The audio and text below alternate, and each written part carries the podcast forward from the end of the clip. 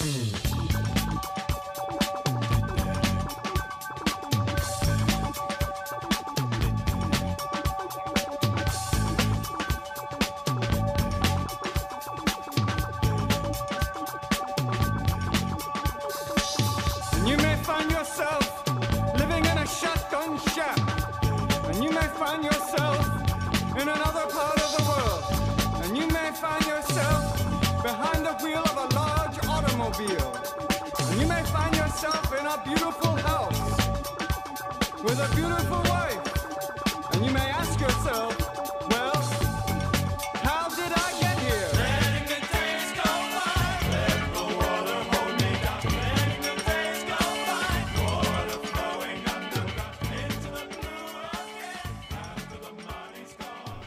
Hey, how's it going, everybody? This is Chris. Welcome to episode 332 of X Lapsed, where uh, today we're pulling a book from the pile of.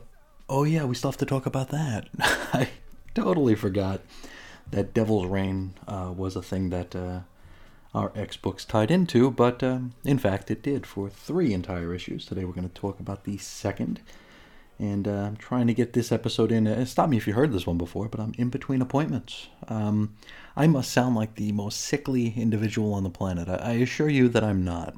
Um, today I just have to uh, have to go in for a consult on getting my wisdom teeth removed, my bottom wisdom teeth, which uh, is one of those things I've been putting off. Um, I had my two top wisdom teeth pulled out uh, as a teenager, and uh, I was broke as a joke when um, when I had to do it, and I wouldn't have done it if I wasn't in tremendous pain. But uh, yeah, they they kind of went bad, I guess, or they had uh, I don't know, they just came in wrong or something, but they hurt a lot. So um, I had to find a dentist that would pull them without uh, without any kind of uh, novocaine or anesthesia because I couldn't afford it.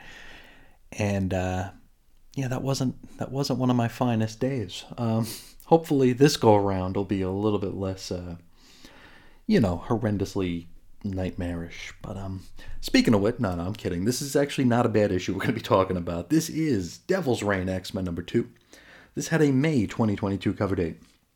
Story is called Truth and Consequences, written by Gerry Duggan with art by Phil Noto. Letters VC's Clayton Cowles, designs Tom Muller, edits Amaro White Sobalski, cover price $3.99. This one went on sale March the 2nd of 2022. And we open with a mostly blank quote page, which is, you know, a page and money well spent. Uh, the Kingpin advises a Mr. Wesley on how to best observe Emma Frost, and uh, this will come back around before the end of the issue. We, uh, we open, you know, the actual comic book portion with Emma Frost chatting up a couple of lawyers about the recently broken news that she might be connected to a cold case murder. And uh, that's the little girl from the first issue, which, completely honest, I can barely remember. And I even went so far as to reread my own script for the episode, and I still I can barely remember it. Anyway, her legal team advises her that uh, well, this doesn't look good for her. To which, I mean, it's a good thing she's got that Krakoan diplomatic immunity, right? That is still a thing, isn't it? And if it is, I mean, this is to ask why is she even sweating this? Um, I don't know. Uh, it's probably just to clear her name, which, eh, you know, I suppose that's noble. Just not something I feel we need to read 75 pages of. Anyway, she assures her team that she would never, ever hurt a child, and uh, the law dogs want to know if uh, there might be any other skeletons in Emma's closet that might come back and bite them during this proceeding. Really? I mean, come on. I mean, Emma Frost is not a great person. This should be common knowledge, right? There, there I, are there any skeletons? Of course there are skeletons. It's Emma Frost. Anyway, this takes us into flashback montage land where we see Emma doing a bunch of sketchy stuff at the behest of the Kingpin. She parades into a bank dressed like the Invisible Woman to secure a $200 million loan. We see her chatting up Tony Stark about something at some posh restaurant. She telepathically informs She Hulk that her client is guilty during a trial. She has a threesome with Nick Fury and some broad. Um, uh, Nick is handcuffed to the bedpost. And uh, after going through the montage, Emma tells her lawyers that eh, maybe we don't volunteer any information just yet. After all, she's innocent. In fact, this entire cold case is a sham because the girl everybody thinks is dead is actually very much alive. This takes us to our double page spread of roll call and cred. Our characters include Emma Frost, Kingpin, and Elektra. Back to comics, and we're back to flashback land. It's uh, years ago at the Hellfire Club. Emma's in her room reading when Elektra barges her way in. Elektra reveals that she was seen while working, which we saw last issue. That much I'm pretty sure I remember. Um, now, Emma assumes that this means Elektra's witness is going to have to be, uh, you know, offed. And then she reads Elle's mind, uh, discovering that, well, it was a child who spotted her and realizes that this changes everything. From here, they have a bit of a like a moral one-upping conversation, which might just be the high point of the entire issue. They're comparing they're comparing basically what they do. Elektra is a killer, but in fairness to her, she acts swiftly.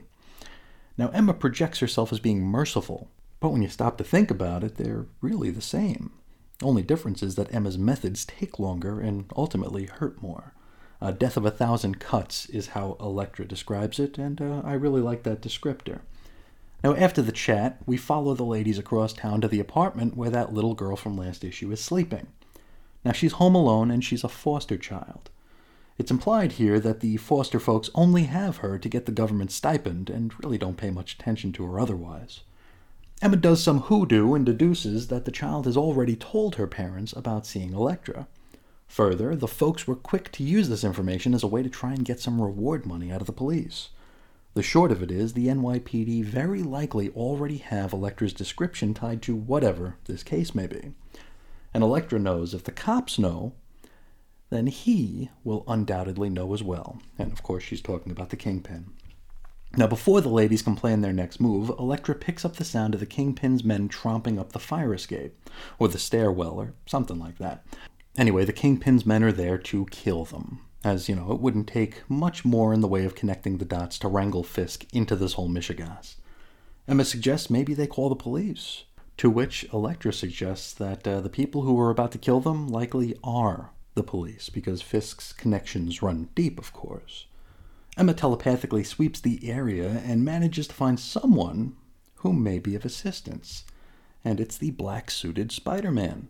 So, uh, Flashback Land occurs post Secret Wars, the, the first one, the less horrendous one. Uh, Spidey stops eating his burger and swings into the apartment where he finds himself staring down the business end of several hired guns. With the baddies distracted, Elektra lunges in and starts slitting throats, like non lethally, somehow, but she's slitting throats all the same. As the fight rages on in the next room over, or maybe it's the whole way outside the apartment, I'm not totally sure. The backgrounds are uh, kind of sparse. Uh, Emma wakes up the little witness. Now, she introduces herself as a good witch, in contrast with Elektra's bad witch. She asks the tot to get dressed and pick some of her most favorite things to take with her. The girl wonders if she's being kidnapped, and Emma assures her that this is nothing like that, though, you know, it totally is. Even Spidey picks up on it, and he kind of starts freaking out in mid battle here that he's unwittingly aiding a kidnapping in progress. Emma and the little witness think Spider Man is pretty dumb. Emma then walks up to Spider Man and invades his mind without permission. And we get all the regular Spidey stuff uh, Uncle Ben, the burglar, dead Gwen Stacy, Aunt May's bills, you know, the usual. Emma is saddened that Spidey experienced so much while he was still a child. She kisses him on the cheek and thanks him for doing what he does. She then asks him to clean up the scene before Elektra turns everybody into hamburger meat. Which, I mean, I can't say it enough here. She's been slitting throats for several pages at this point, and uh, we're somehow to believe that there were no casualties. I mean, the way Emma puts it, it's like, hey, you know, you might want to stop Elektra before we need to bring people to the morgue, which says to me that they're still alive, but I don't know. Anyway, from here, Emma takes the girl, uh, her name is Isabel, by the way, to a waiting limousine. There, Izzy realizes that being kidnapped is pretty friggin' sweet. Now, here's the thing. While Emma's loading the kid in, one of the Kingpin's men is off in an alley somewhere snapping pics of the entire thing. And so, the fat man now has another piece to play. From here, I think we hop back to the present, where the front page of the newspaper has a photo of Emma with Isabel. She's now more connected to this cold case than ever. From here, we hop over to an info page, and it's an encrypted email from a James Wesley. This is the guy the Kingpin was addressing in the mostly blank quote page that opened the issue. Now, this contains Emma Frost's personal file. It's all full of information that, uh, well, isn't included here on the page. It's just a list. Oh well. Back to comics and back to the present. Now, Emma saunters through a rogue Krakoan gate that she keeps at the London Hellfire Club. Now, if you remember, in an issue of Excalibur, uh, Reuben the Wizard, who is now the UN ambassador to the UK somehow, he ended the uh, Krakoan Treaty. So, gateways, nor mutants, nor I assume mutants called Gateway, are no longer welcome on his shores. Uh, kudos to Duggan for remembering and acknowledging this. Uh, I sure ain't going to credit the editors. Anyway, Emma stomps through, dressed like Michael Jackson. She immediately spots an ugly yellow van, which is where a couple of dudes are camped out surveilling her. She TPs them into driving into a lake where they probably drowned. She then gets punched square in the face by Union Jack. Now, Jack is kinda like the British Moon Knight to me. Really, really cool costume, dreadfully dull everything else. Anyway, he's got a psi blocker and a canister full of no diamond skin. I'm guessing it's just a mutant power nullifier, which, hey, you know, it's actually been a minute since we last saw one of these in action. It felt like for a while there, early in Dawn of X, mutant nullifier gimmicks were everywhere. Like we couldn't go an issue without seeing one. But it's been a minute, so hey, there you go. And this is where we actually leave the issue. We've got Emma with a blackened left eye and her hands cuffed, being dragged away by Union Jack. And that is where we leave it. Next time out, we're back into Zlato's Lado land with, uh, I want to say it's X Deaths number three. But for now, how about we talk about this one? Um, it wasn't bad. It wasn't bad. Uh, it was just very much a middle chapter of, a, in my opinion, a mostly unnecessary tie in. Um, at least it was pretty to look at. I just don't know that it was essential. Then again, in the world of superhero comics, you know, what is, right? I think for me, uh, a lot of my hesitation toward embracing stories like this is, um, you know, we can file this under Chris problems or whatever, but I simply don't see what's so cool about Emma Frost. I, I mean, she's a fine character, but the push that's been made over the past however many years to put her front and center, I guess I just don't see what Marvel does. And I mean, how many times do we need to see Emma the altruist who does bad things for the right reasons? You know, Emma being awful to everybody and everything, but then crumbling into a blubbering mess anytime a child's in danger. You know, except for all the children she personally put in danger. I just don't feel like these stories actually add anything to anything. And I'm not suggesting that uh, these bits are not you know, organic or natural to the character because, I mean, that's long established as being part of Emma's backstory is that she's a mentor, she's a teacher. She was with the Hellions, she was with Generation X. Uh, I mean, she always takes a shine to mentoring and protecting the young. So I'm definitely not suggesting that it doesn't fit. It's just, it's just been done. It's it's been done a lot, and it'll will continue getting done a lot. Um, now, I did enjoy seeing Spider-Man here. I really wasn't expecting that, even though he is on the cover. Then again, so is Dazzler, because uh, I guess Phil Noto really wanted to draw Dazzler. Maybe. Um, uh, I also appreciated the chat that Elektra and Emma had at the Hellfire Club. I mentioned this during the synopsis. Um, I, I feel like this one, this was very, very strong writing.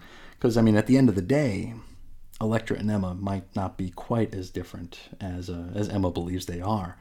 They're both very dangerous women, and it's only really in their methods that they differ, because the end result is often the same. It's worth noting, uh, Elektra, bloodthirstiness aside, didn't kill the little witness. So perhaps she and Emma have the same line that they're not willing to cross, which, you know, makes them even more alike, doesn't it? One last thing I want to mention, and I did already say this during the synopsis, but I don't think it could be overstated. I want to thank whoever it was that was responsible for remembering and acknowledging that Krakoan gates were banned in the UK.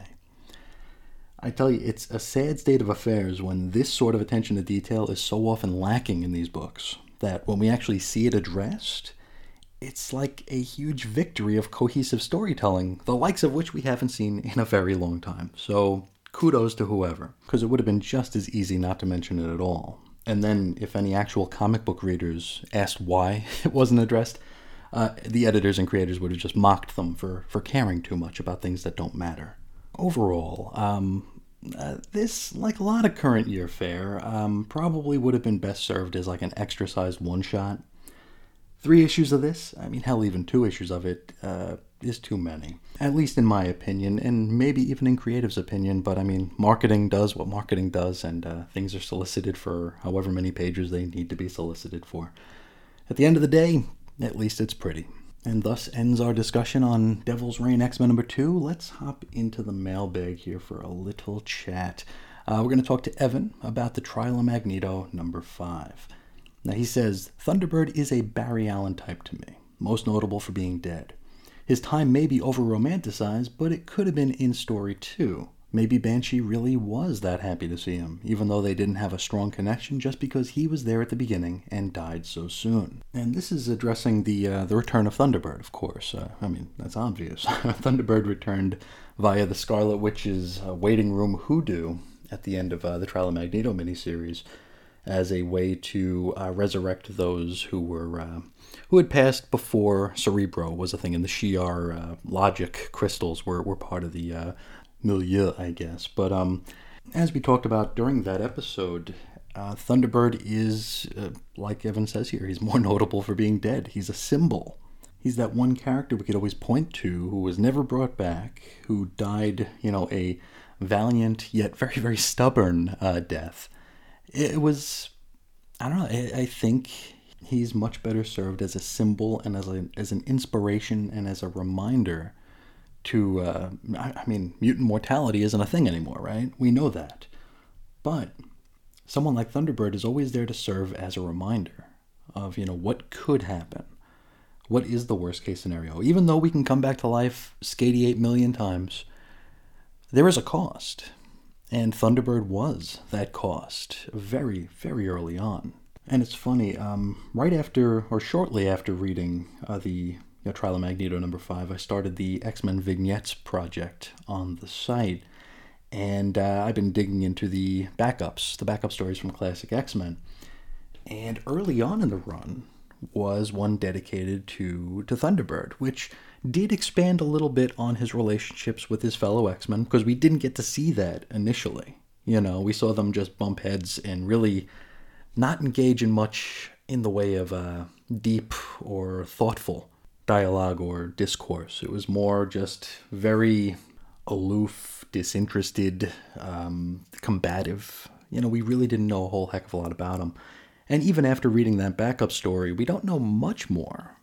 But we do see that he did have a connection to some of these some of his teammates, which in reflection makes his death a little bit more poignant, but his resurrection somehow even less. Now, Evan uses the same comparison I did. Uh, Thunderbird was a Barry Allen. Barry Allen, the uh, Silver Age Flash, died in Crisis. When I came into Flash Comics, Wally was the guy, and Barry was Saint Barry. You know, Barry was the he was the symbol. He was who everybody was striving toward. He's the one who selflessly gave of himself to save the universe, the multiverse. Or I guess it was it was folded into a single universe after that, but he was there to do what he did. And Wally one of the best parts about that series was Wally's maturation throughout it. He was striving to be, he was striving to fill the shoes that he was given, you know, way, way, way too soon. And so we saw Barry through his lens, which kind of went, you know, kind of dulled out the flaws and smoothed everything out. Like Barry was not a flawed man. He wasn't perfect, but he was as close to perfect as he can get in, in his role. So in death, he became greater you know, we've got characters like Uncle Ben who have never been brought back, or the real Uncle Ben's never been brought back, but we see Ben as this inspirational figure. If he were to ever be brought back, in comics being what they are now, he would be a very flawed person. And I don't know that anybody wants to read that. They bring Barry back, then the new 52 happens, and suddenly he's, you know, 20 something Peter Parker, you know, swinging single, kind of a goofball, couldn't get a win even by accident. You know, it just it took a lot of the mystique away. And I feel like bringing Thunderbird back, you know, to circle this all the way back to being X relevant, um, I think, you know, the question, you know, anytime, anytime you're you're engaging in some sort of a creative endeavor where maybe you're bouncing ideas off of somebody, a peer, a friend, and you start your thought with, "Hey, wouldn't it be cool if?" And uh, the answer is either yes or no. But the answer is very seldom, okay, then what? Because sure, you know, wouldn't it be cool to bring Thunderbird back? Sure. Then what? We've already seen him in an issue of uh, New Mutants, where he was not at all like the character that we briefly knew back around Giant Size. I just don't know what's next. Because I think uh, Thunderbird, as he was written back in the long ago, had perhaps some problematic traits or behaviors uh, that uh, don't play so well in current year. So, do we stay true to the character or do we change him? You know, because um, I think I compared him to Captain America in a way during that New Mutants issue, where he is right now a man out of time. So he should be, you'd figure, it's human nature, he would be kind of trying to receive what's going on now, uh, which he would have to then reconcile with what he knew from before. I don't know if that makes any sense or if I'm even wording it anywhere near proper, but I feel like with Thunderbird, we're going to go down the path of least resistance rather than trying to tell a complex and challenging story. Evan continues I'm of two minds about the end of the Crucible.